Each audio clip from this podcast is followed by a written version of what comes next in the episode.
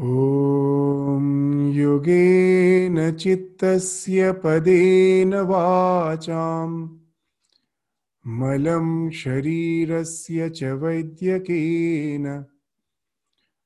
योपाकरोत्तं प्रवरं मुनीनां पातञ्जलिं प्राञ्जलिरानतोऽस्मि। I prostrate with folded hands before Patanjali, who benefited mankind by delivering yoga for mind, grammar for speech, and by removing impurities of the body through medicine. So, in the last class,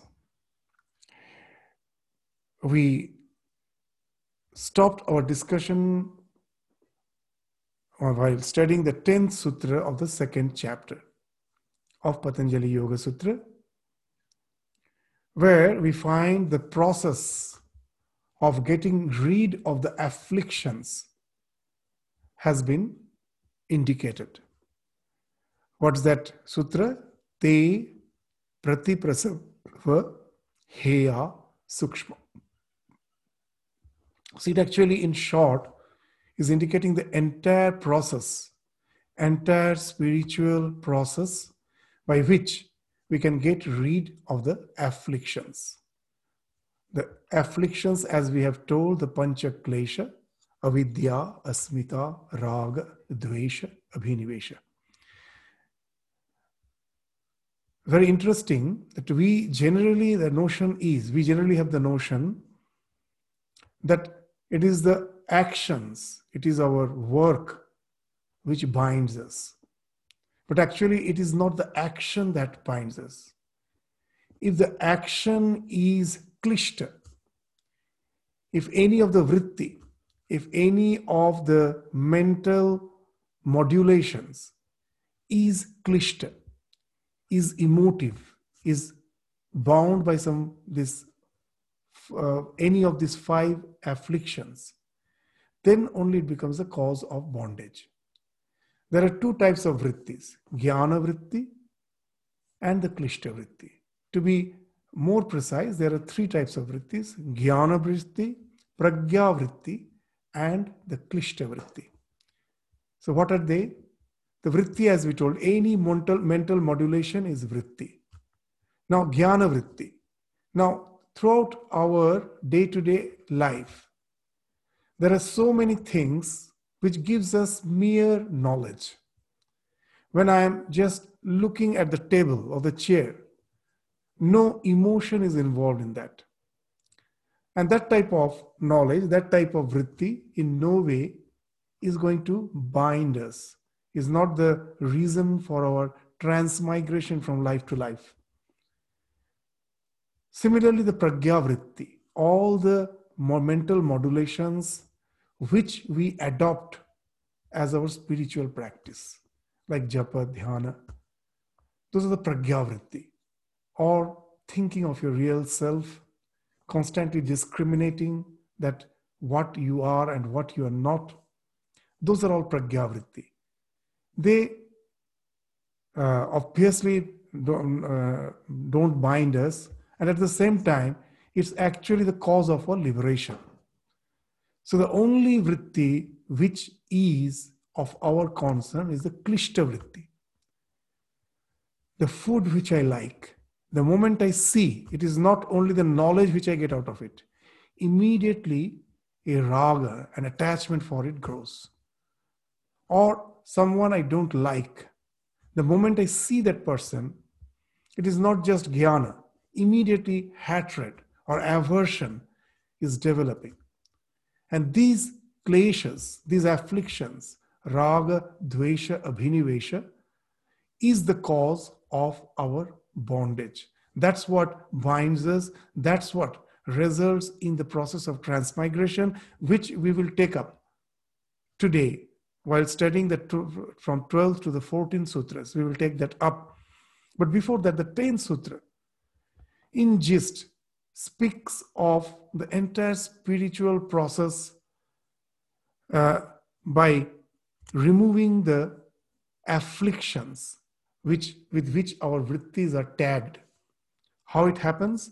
As we have studied that the Kriya Yoga, with which this chapter, the second chapter started, that the three practices, tapa, swadhyaya, ishvara, pranidhana.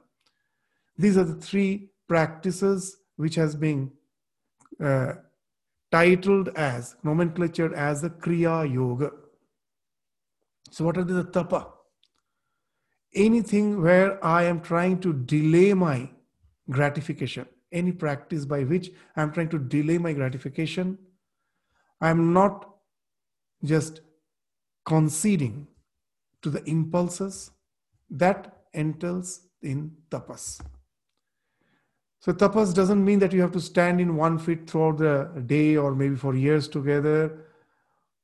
All those practices may have its implications, but here in the spiritual sense, the real tapas is the delaying of the gratification.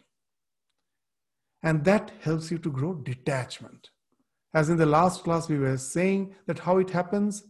The common example when you are fasting. For the first time, when you are fasting, by the time it's the, uh, it's uh, the time for your lunch, you feel terribly hungry. Now, as you have resolved that you are going to fast throughout the day, you just restrain yourself from having food. And the impression, the first impression is most probably with this pang of hunger, hunger, I have to continue throughout the night. It is going to be a quite arduous job, challenging job. But a very interesting thing you will find by late afternoon, suddenly the pangs of hunger has hunger has vanished. It's no more there. What has happened? That when in the lunch time, it is time for you to take food, the hunger, the pangs of hunger, hunger is nothing but the biological alarm system. The biological alarm system is set on asking you to have food. And when you ignore that, after some time, the alarm system itself gets tired, it stops. And now you will find those who fast, they all know it, that the pangs of hunger continues for some time. After that it stops. And then you can continue with your fasting with your rituals with a light body with a refreshed body for the rest of the night. So why we are giving this example that yes to certain extent that will is required to get rid of the impulses the obsessions which i find is not allowing me to progress in my spiritual journey. So to certain extent, the willpower is required, but it, I won't have to continue with that fight against the impulses for infinite time. After some time, you find they are falling off. They are no more disturbing. And the detachment is becoming something spontaneous. So that's the basic idea of tapas. So what happens with the tapas? We become, we develop more and more viraga. And that takes care of the affliction named as raga, attachment. With the help of tapas, I'm developing more and more viraga, which is attenuating, reducing my intense attachment for the sense pleasures of life. And then Ishvara Pranidhana. How it helps? Ishvara Pranidhana, that it's a special type of dev- devotion where I've resigned myself to the divine. I don't keep anything for myself. The divine who is sitting in my heart, I have the idea, this basic awareness that all the so called good emotions, the good qualities, the good traits that I have, like love, compassion, fellow feeling, thinking of the well being of others, those qualities, if you judge, is not something which you own. It is not that you have developed.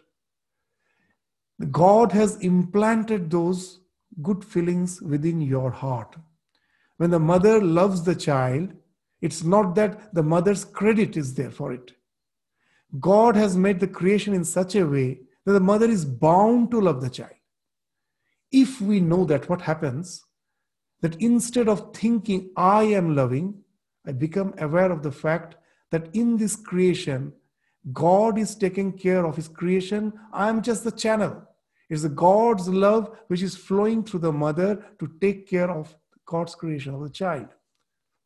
Once we have that awareness, then the question of expectation falls off. That it's not me. I'm just a mere instrument through which God is working. That's what has been indicated in the Bhagavad Gita. Nimitta matra bhava savya sachi. Just become the nimitta, just the instrument. It is I who am working through you. Once we have that, what happens? Now, if my love is reciprocated, well and good. If it is not reciprocated, the child grows up, becomes a totally antisocial element, brutal, cruel, behaves badly with the parent. But as the so-called that the parent, because of that awareness that I am after all an instrument, I have done the job as being an instrument of the divine, what all nourishment, what all care, education has to be given, was given to the child through me. Now the child's own sanskaras are unfolding. I in no way feel dejected or sad about it. I have done my job. So, there, what happens for all the so called the repercussions which come for your love, for your compassion, you in no way feel that uh, tremendous that dejection that is not there. So, what has happened? The dvesha, the dvesha, the hatred factor falls off with Ishvara Pranidhana. When you're totally resigned to the divine, there cannot be any hatred towards anyone. So, Ishvara Pranidhana takes care of the hatred, it attenuates the hatred. And the what you say, there's uh, Swadhyaya. Swadhyaya takes care of Abhinivesha the tremendous clinging to life, tremendous fear for the death. How? When the swadhyaya means the repetition on your conviction, and the guru is giving you the mantra, the mantra actually speaks of the intellectual conviction which you have developed after hearing the scriptures, after hearing the words of the guru. That conviction now has to be repeated, nididhyasana. First, the guru or the scriptures gives me the spiritual instruction that I hear, Sravana. After that, I go on cogitating upon it. At the beginning, there is a lot of, there, is, there are many gap in understanding. I humbly believe the fact that the scripture cannot be false. It is true. Most probably, there is a lack of understanding. It's something I am lacking. It's not the scriptures which has to be doubted. And with that type of faith, when I go on doing manana, cogitating, at last the intellectual conviction comes. And that's the proper time when Guru, to match your intellectual conviction, gives the mantra. That is the your intellectual conviction is encoded in that. Now comes the process of nididhyasa, which will take you to the ultimate realization. But before ultimate realization, the nididhyasana can actually help us to get rid of abhinivesha. How? Even in your day to day life, you will find that when you do something with your full attention, the other things, your attention for the other things, the distractions automatically falls off. When you are talking to someone, you will find that if one if someone calls you, if there is some noise, you get distracted. Why? Because just to continue with the conversation, only a part of your mind is required. But when you are watching the televisions, your favorite game is going on, someone calls, you don't hear. The more you are attentive, the more you are focused, the more part of your mind is engaged in that thing. Very little portion of your mind remains to take care of other activities. Not only that, if you go on intensely doing something with more and more focus, a surgeon, when operating on a patient, for eight hours, most probably he's standing.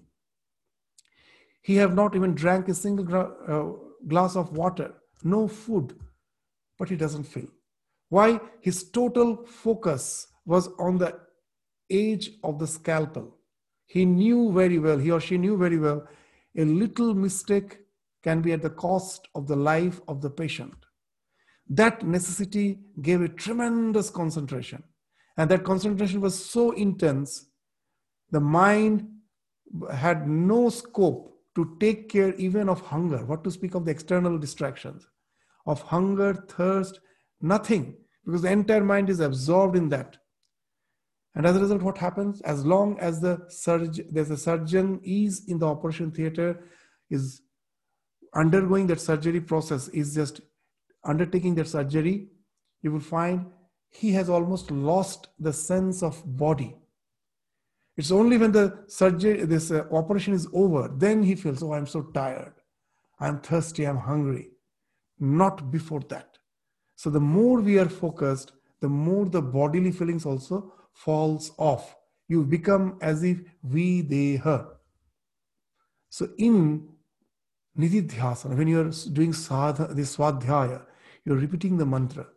The more you become adept in it, the more the flow ensues, the more your mind gets absorbed in it, the more the bodily feeling starts falling off. The tremendous clinging to this psychophysical existence start just gets loosened. And as a result, what happens? That abhisneha, that the tremendous clinging to life, the fear of death, that gets attenuated. So, these the, this Kriya Yoga helps us to get rid of the ultimate evolutes of affliction, raga, dvesha, abhinivesha. But this raga, dvesha, abhinivesha, this all the three has evolved from asmita. The conscious principle, which in no way is limited within the psychophysical physical existence, starts thinking because of the ignorance that it is the psychophysical existence. And from that raga, dvesha, vinivesha comes. So what we have to take care of is the asmita. After we have taken care of raga, dvesha, abhinivesha to certain extent. The intensity has been reduced. It has it can not go off totally till the asmita is taken care of because asmita is the cause of all those three. So after I have attenuated, after I have reduced the strength to certain extent, now comes the practice of viveka khyati, constantly contemplating on your real nature, that I am not the body, not the mind, not the senses. I am the Atman. Aham Brahmasmi. So this purifies you. This constantly, this thought is knocking in the head of the asmita. The asmita is like the hub of the will. Raga, Dvesha, Abhinivesha, all these three are like the spikes. By a lot of practice, I may get rid of one addiction. It is just getting rid of one of the spikes. But the wheel is still intact because the hub is there to support the other spikes. So, how I can really get rid of the entire wheel, how the wheel can totally collapse, if I can just get rid of the hub itself. All the spikes collapses at a time. And that's what is the practice of Viveka Khyati. It helps us to get rid of the asmita. And then all the desires falls at a time. And that actually has been spoken of as the sukshma. That when raga, dvesha, abhinivesha has been attenuated, they become subtle. Then only through the practice of viveka khyati, I can enable pratiprasava. Pratiprasava means what? Because of the ego, the ego is just like the whirlpool in an ocean, in, a, in the river. You know, when, when the whirlpool is formed, it gathers whatever it finds in its surrounding. So ego is like a whirlpool. So when it is there, so it, this our personality is being developed by gathering in all the perceptions, and that is evolution. The whirlpool has set in, and that, that's how we are evolving. Pratiprasava means dissolution. Prasava means evolution, Pratiprasava means dissolution. So when the ego was strong, it was constantly accumulating the sanskaras. Now, by constantly hammering on the ego, when you have gotten rid of the ego, the hub has been taken away, then the prati prasava, dissolution sets in. This, your identification with this limited psychophysical existence, that starts falling off. That's what is meant by prati prasava. That alone can give you the assurance, the guarantee that there won't be any bondage for you anymore. As long as I am just dealing with a particular desire, know it for certain. There are other desires which still keeps you bound. It's only when the ego has been got rid of, then only we can th- really ensure that that liberation is waiting for me. So that's why in English they will say a very interesting thing that you know that in the Abrahamic religion the sin is given importance. That we sin, but in Vedanta we say we are not sinners. We are the perfectly pure beings. Conscious principle because of ignorance, this ego has came into picture and all the so-called this all the uh, afflictions results from it so in Vedanta, actually, sin is the I, the ego. If you take the word sin, S I N, sin, the core of sin is I. Literally, between S and N, the alphabet I is there. So the even the, literally the core of sin is I. In Vedanta, in yoga, even in spiritual sense, not only just in the literal sense, the core of sin is I, that asmita. Get rid of it, the entire, that's this what you say, the your personality, which is nothing but the conglomeration of raga, dvesha, bhinivesha. The things I like, the things I hate, the things which I'm afraid of. They just fall off at a time. So this idea can be very clearly understood. We have given that example again and again that Ramakrishna with the help of a wonderful parable, is explaining this idea that renunciation happens at a time. It's not that one by one uh, we get rid of our attachments. That's just something uh, which has some immediate effect, but in the long term effect, real renunciation means all the desires falls off at a time. What's that parable? That a man, a, a villager, was going out to have a dip in the village pond after the day's work. And seeing him going out, suddenly the wife called him out and told, Did you know, uh, did you have you heard that our neighbor, that the, the our neighbor, the man, the person, is a real detached person. Well, what have you seen in him that he's you're saying that he's a detached? No, he is having he was having 12 wives and he was renouncing them one by one. That's what Ramakrishna, in a very funny way, is just saying that story. And this man told, this man addressed his wife, You're fool. Can anyone renounce one by one? Do you want to see what renunciation is? Okay, I leave. I leave forever. See, he was going to have a dip in the village pond. He was just wearing a loin cloth and was having a towel on his shoulder, nothing else. With that loincloth and the towel in the shoulder, he left never to come back again. Ramakrishna is saying that is the renunciation. That it never happens just little by little. Just in a flash, it falls off. So when to the Viveka Khyati, the ego has been totally annihilated, the all the desires, all our afflictions in the form of raga, dvesha, abhinivesha falls off at a time to render you freedom by ensuring the process of pratiprasava. So that's what we studied in the 10th sutra. In the last class, we were studying that. And before that, Viveka Khyati entails that pratiprasava, constantly what we have to do, that's 11th sutra says, dhyana heya tat vrittaya, that meditation that med- through meditation i find it's not easy i cannot have that intense meditation at the beginning and it may take years and there are many who will say for 10 years 20 years 30 years i'm meditating as if it It is of no avail, avail. That is, there is no change in my life. But is it really so? We may not feel, we may not sense any change, but know it for certain change is happening. To give a common example, if rock, a coarse rock is lying on the bed of the river, the river bed, water is flowing over it. The river stream is flowing over it. At any moment of time, you go and see the rock, there is no change. But in hundreds of years, the same rock will become like a Shivalinga, totally smooth. Though no change was visible, but it was happening. So, this flow of the river is just like that our meditation. Sometimes we feel there is no change, nothing is transforming. Yes, apparently it appears so, but the change is happening. Gradually, it is seeping in, it is dripping.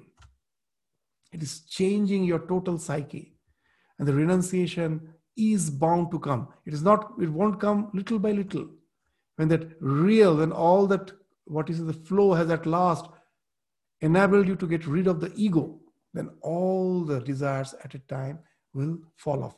So dhyana is the process of removing the angularities by constantly thinking of your real nature, that I am the self.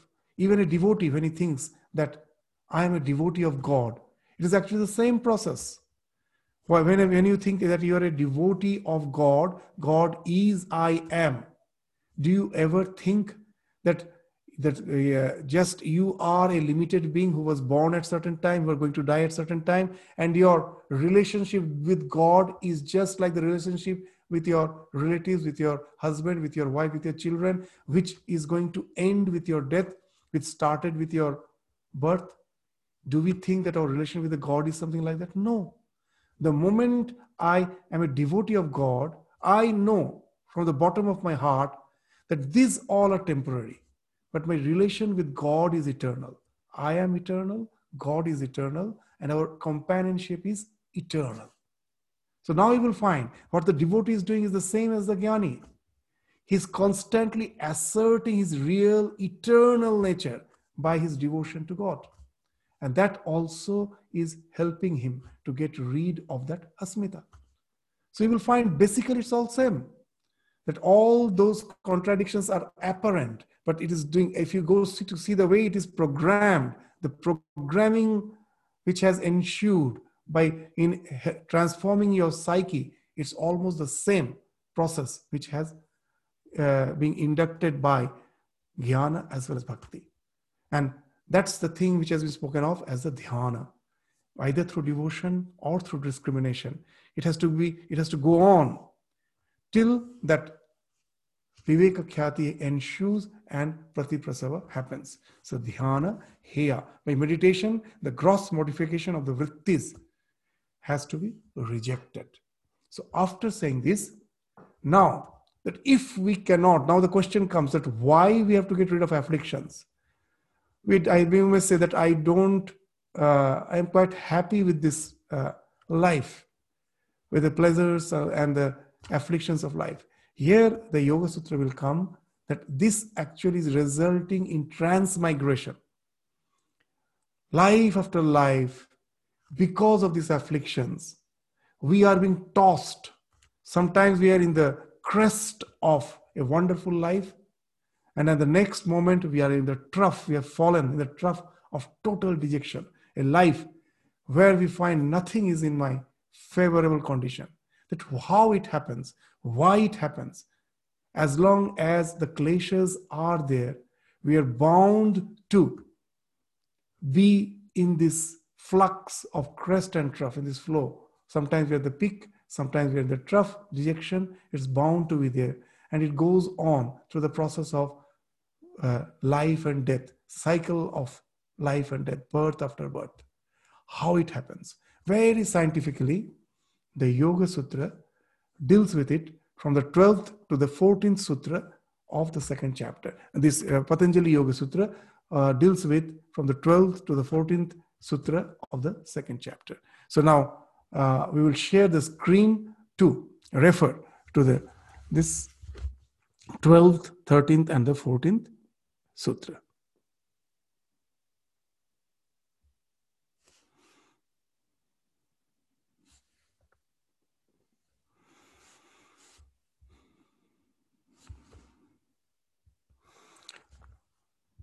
So the 12th sutra.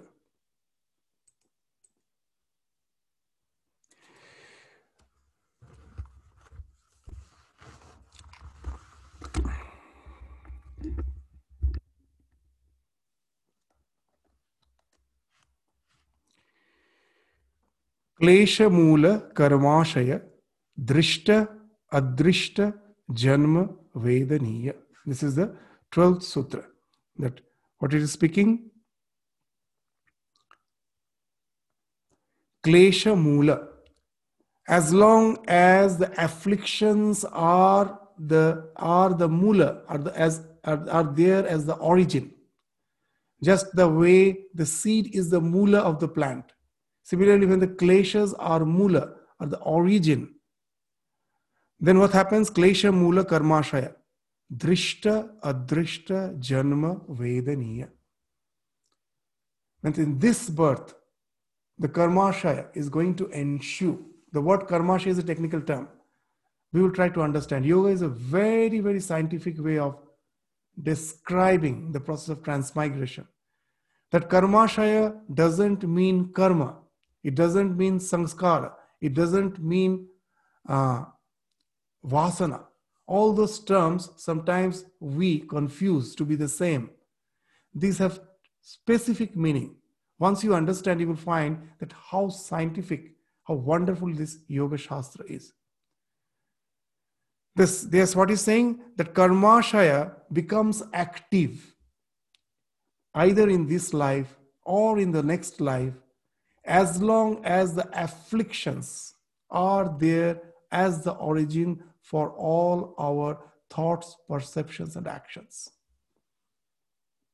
So now what this karma shaya mean? Now let us gradually try to understand. So what's the uh, thing which is going on in our mind constantly that we are all aware of is the vrittis. This constant mental modulation. It never stops. In the Yoga Sutra, they have told in the very beginning that even in deep sleep, the vrittis are there. Vrittis only stops by yoga. Yogas chitta vritti nirodha. The entire purpose of yoga is to stop those vrittis. Unless you have stopped those vrittis, the chitta continues. Now, the word vritti is very interesting. What the word vritti means? Vritti doesn't mean mental modulation. Vritti actually means occupation, profession. Just to give an example, the doctor is vritti. What is the vritti of the medical? That is the, uh, the a doctor's profession is the vritti. Is his vritti. His profession is his vritti. Now, what profession means? The doctor sustains himself by his profession. That is the vritti. An engineer sustains himself by his profession. By being an engineer the work he does as an engineer for that he gets paid and that by that he sustains himself. So vritti actually means profession. Then why the modulations of mind has been termed as vritti? Very interesting. Why? Because as long as those modulations are there the chitta is sustained. It is not going to die off so that's why they are the occupation of the chitta I have to get rid of them so that the pratiprasava, the chitta falls off to allow me to understand who I am, really who I am. That's the basic difference between the Eastern philosophy and the Western philosophy. In the Western philosophy, the soul is equated with the mind, as if the mind is the soul. And the Eastern philosophy, Oriental philosophy, the idea is you can know who you are only when you can go beyond the mind. So this vritta is the thing which is the cause of our bondage. Now, just as we today started our discussion, this vritti, we all know can be two types. One is the jnana vritti, aklishta vritti, and other is the klishta vritti. Non-afflictive means my emotions, my um, modulations, this each and every mental modulation is not connected with any emotions or any feeling. Just when I see the table, the chair, it's just, it gives me knowledge. When I'm doing mathematics, it is in no way giving me happiness or something. It's just knowledge. Such type of vrittis are jnana vritti. They are aklishta. We have nothing to do with them. The other type of vritti is the klishta vritti, which is afflictive. That all our spiritual endeavor is to get rid of that klishta vritti.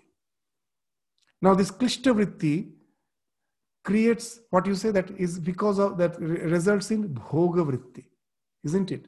All the klishta is linked with bhoga, the enjoyment, the experience. That the delicacy which I like, you're going, uh, you're down the street and there is a sweet meat shop. Just by seeing the delicacies there, immediately that experience, that is smriti, the memory comes. Oh, previously I've tested. It is such and such and such and such delicacy is wonderful. You're drawn towards it. So what is happening? The klishta vritti is resulting in the bhoga vritti, and that results in the bhoga samskara. That sometimes I've already tested that delicacy that has created the samskara. Again, by seeing it, the memory comes back. That is, bhoga samskara results in bhoga smriti. The memory comes back. When they have this bhoga smriti, it results in karma. I'm drawn. I'm just now walking towards the sweetmeat shop. This bhoga smriti is motivating me to act upon it. Karma. Now, this bhoga sanskara, bhoga smriti, karma, all these are again becoming, getting converted into sanskara. They're not lost. Once you have enjoyed the delicacy, it remains as samskara.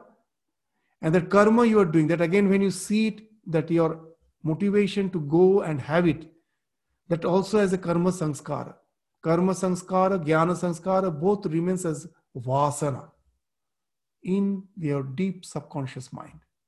This our mind is full of vasanas. Innumerable vasanas are there. So many things for lives together we are enjoying. These all samskaras at last sediments in the subconscious mind as vasana. So that is one thing happening. Another thing is happening. What is karmasha? And I will let us try to understand that vasana is all the samskaras which is sedimenting in your mind to form that this, uh, the, uh, to f- uh, form the subconscious mind. It is there. Now, what is karmashaya? The term which has been used here. Karmashaya is very interesting. That my when I do action in one way, it produces sanskara in another way, it is producing some favorable condition where my sanskaras will be fructified. There are two things. To give with example is the best way to understand. Suppose a small child has developed the liking for studies. The child likes to study. And as a result, it is found that he is good, he or she is good in all the subjects he or she is performing well and just being promoted from grade after grade and reaches the 12 standard and because of the very good grades now all the so-called higher education streams are open to him or her he or she can enter the medical college or the engineering college or some uh, professional course any other professional course or academic course everything is open now he or she chooses to be a medical student gets admitted to the medical college.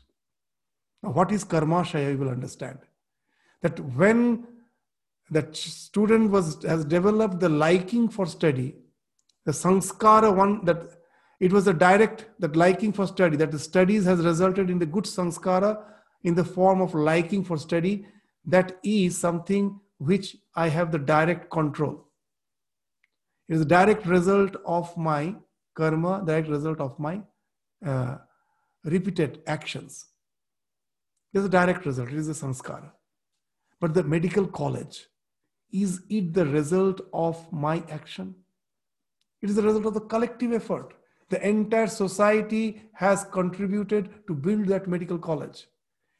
that my interest in studies in no way is going to build up that huge medical college with a huge campus. Now, what has happened?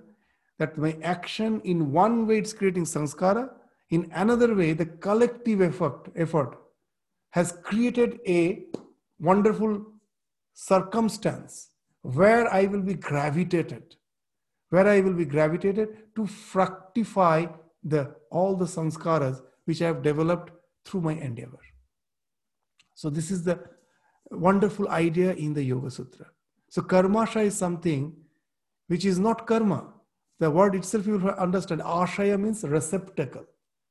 That karma, the receptacle of karma, that your karma has taken you to a particular receptacle. Now you find the favorable circumstances for those karma to fructify. Now you will understand a very another interesting thing that karmashaya, that once that karmashaya, particular karmashaya has uh, got activated. Now there are so many vasanas. All those vasanas are not going to be manifested just at a time. Based on the karmashaya, only particular vasanas will find expression in your life, in that particular jati. To give an example, see that student, again, let us go back to the example of the student. The student, when he was or she was in the school, he or she was good in all the subject. He or she has an interest in all the subjects. But the moment he or she gets admitted to the medical college, now the interest in all other subjects, that gets shadowed. Only the interest in the biological science, that now manifests. So why? Because now being a medical student, this karmashaya, this medical student, only this vasana is favorable for that. Others are there, but they're hidden. They're not seen. But most probably in the later life, when already he's established or she's established as a doctor, and now he or she has some leisure. And then, quite at an advanced age, that the love for the music which he or she had as a child, that comes back. And now or she gets some time to practice that, to cultivate that. What it was hidden. So that's the idea of karma, a wonderful idea. Why it has been spoken of? That actually, you know, that many will be opposing the idea of my past experiences has resulted in the present inclinations. They say it's just hereditary. Here we find yoga has given a wonderful rational way of understanding the vasanas. He's saying that if everything is in the memory, why don't they manifest? To give a very common example, a funny example, that if we believe in the theory of evolution, then most probably we were a grazing animal some three, four lives or 10 lives back. Now, as a grazing animal, the green grass was something which we really liked. So, the desire for that having green grass is supposed to be there deep in my psyche. Now, as a human being, I never find that uh, that green grass is something attractive to me. I never salivate seeing the green grass. You may salivate seeing a delicacy, but seeing this green grass, I never salivate. But if it is in deep in my psyche, why don't I really feel that urge to go and have it? So that's the question. So here Yoga Sutra says, just the way for the medical student, when the jati is medical student, other desires get shadowed. Here also, for the human birth, only those vasanas which are appropriate to the human birth, they only manifest. The others are there. If I again have to regress back to the animal birth because of my bad karma, they will again regress back. They will again manifest. If I regress back, they will manifest. But they're hidden. So now you will find the importance which we already spoken of in the 10th sutra that how to get rid of the ego if you think that all the desires which has manifested in life i will take care of them one by one know it for certain you can never attain liberation because there are so many desires we are not aware of they are hiding there in the subconscious mind to spring up moment they get the favorable circumstance. As Sri Ramakrishna used to say, a seed was lying on the terrace for a decade, for 10 years. It was almost like dead seed. And one day a strong wind just came and blew that seed and it fell in the ground. The moment it fell on the fertile ground, it sprouted, which was appearing as lifeless. So, similarly, in our psyche, there are so many desires which they, as they are not favorable for this present birth, are lying there like the dead seed. But the moment they get the favorable circumstances, they will sprout. So, how can I get liberation? Now, all those desires are hooked to that asmita. So, to have to get rid of that. So, that's why we have already studied. Now, I will understand that how they are saying that kleshas, which is linked with the asmita, as long as they have not been taken care of, you can never get rid of them one by one. So there are so many vasanas which are hidden. So how the birth, eh, our karmasha is effect, taking effect? As per the karmasha, when I am born in a particular body, only those vasanas which are favorable to that body finds expression as jati, ayu, bhoga. That will determine your jati, the species in which you are born, ayu, your lifespan, and bhoga, the experiences which you have to go through. To understand that, let us go back to that example of that medical student. The moment that he or she gets admitted to the medical college, the jati is what specifies that he or she is a medical student. Ayu. What is the ayu? Speaks the duration for which he has or she has to be in that course. And bhoga. Now, the moment one gets chance in the medical college, that doesn't mean that they are going to have the same experience. Someone is a really intelligent student, really hardworking, they easily pass through the course without much hurdles. But the one who somehow entered that college, you will find that they're really facing the challenges, a lot of hurdles. They're finding the course to be quite difficult. It is giving them quite a lot of pain. So that all the medical student doesn't have the same experience. So the bhoga can be different. The same thing happens with our birth. In this present birth, what that our tendency all the tendencies, the resultant tendency will decide the course for the next birth. Once it is decided, what, the, what will be the lifespan, what all experiences we have to go through, that also is determined by that the what all vasanas has filtered through that jati. By on that it depends. And that has been indicated in this sutra, this kleshamul, as long as the kleshas are there, the karmasha is bound to fructify, either in this birth itself, just as in the case of the medical student, in this birth itself, or in the next birth. Suppose we find that there are so many child prodigies. And sometimes we are surprised that how can such a small child be so good in music? As if from the very birth he or she has learned. What has happened? In the previous birth, most probably he had that sanskara. Many say that most of the child prodigy are born in a uh, that type of family, a musician's family, and that's why he is having the musical talent. But again, the Yoga Sutra says, yes, that's quite obvious. Your this like for music, your liking for the music, has gravitated you to a family where you get that environment where that will fructify. And in a very, very tender age, you find it is manifesting in a wonderful way. So that's the idea that of Janmantara, that either in this birth itself or in the next birth, you are getting the favorable circumstances where the intense desire is now going to get fructified, is going to manifest. You get that ashaya, that receptacle where you are going to manifest them. So this your uh, what you say that your uh, afflictions, your likings, your dislikings, that's what gravitates you to a particular type of birth, to a particular type of environment. Today, we will just, with an example, we will stop the discussion with this sutra. It's something which I have experienced uh, when I joined long back in one of our centers in Ramakrishna Mission in India. So, as a brahmachari, when I was in that center, suddenly a, from a devoted family, it was a very, it's a very uh, sad mishap, you can say, that somehow accidentally that the devoted parents who were a devotee of uh, this Ramakrishna tradition for quite long, their child got because of wrong association got addicted was a drug addict.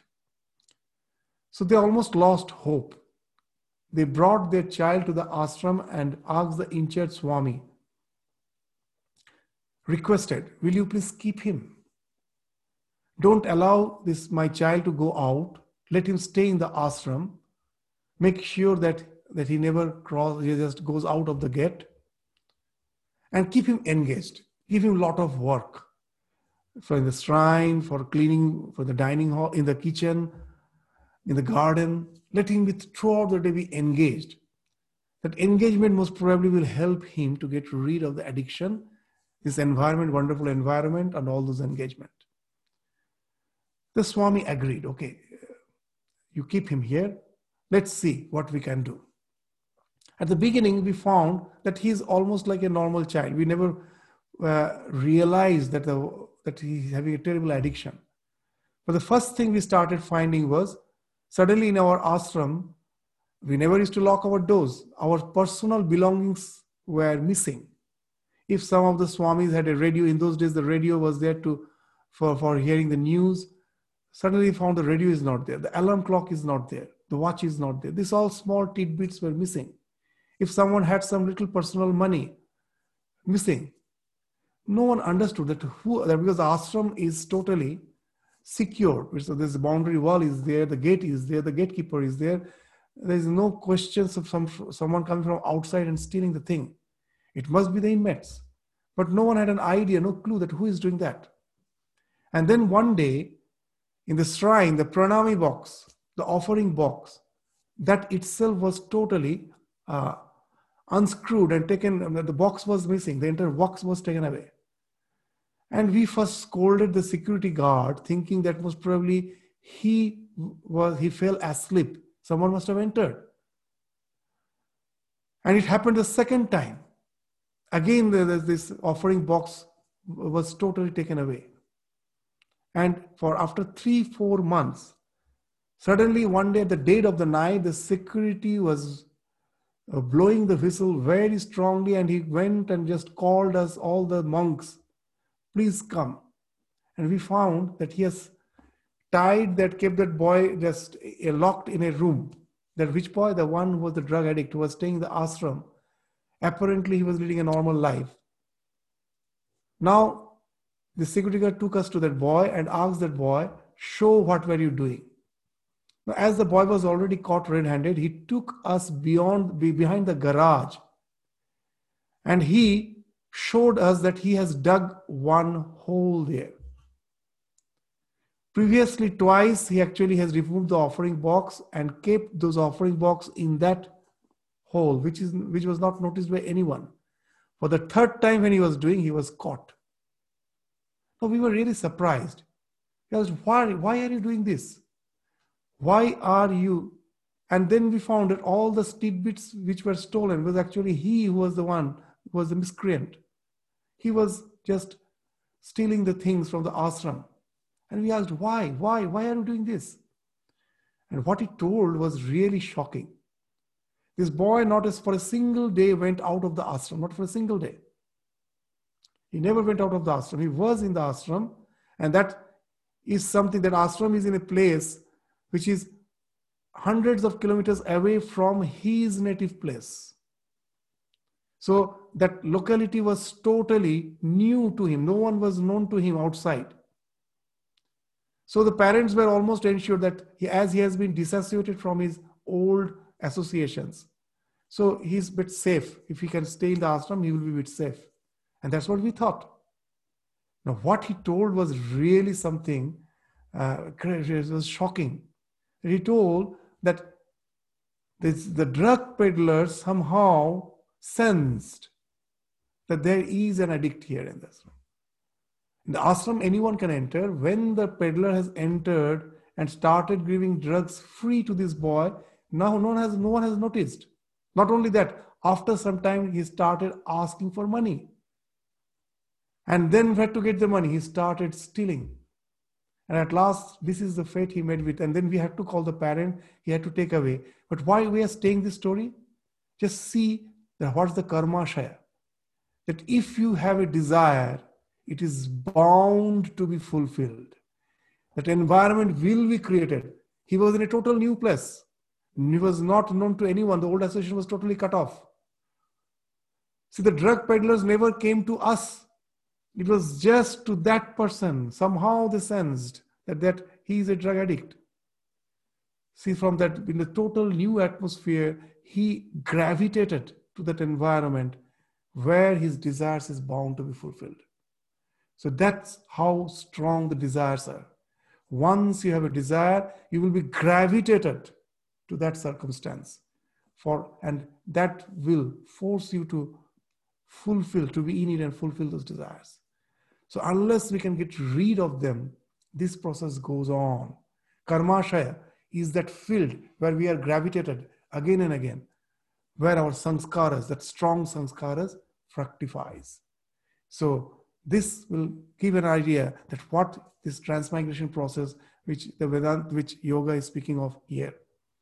So in a very nice way, the yoga has dealt with this idea of transmigration. So we have to need another two sutras. There's this actually this jati ayu bhoga. This has been spoken of in the next sutra that we already discussed. What that sati mule tad vipake jati ayu bhoga. That as long as these kleshas are there in the, the root, this karma shaya produces what? This particular birth in a particular species, which determines your lifespan and which determines the experiences which you have to go through. So this the 14th sutra, which we'll take, take up in the next class, that's te hlada paritapa phala punya apunya hetutvat. So, so as based on your good and bad actions, the experiences will be according we will accrue accordingly. So that will be taken up in the 14th sutra. We will take up that 14th sutra before we proceed to the next sutra, uh, the 15th sutra which will be dealing with some different subject. So uh, here we conclude our uh, discussion today. And just before uh, uh stopping our class, I have an announcement. Please wait one minute. Let me just stop.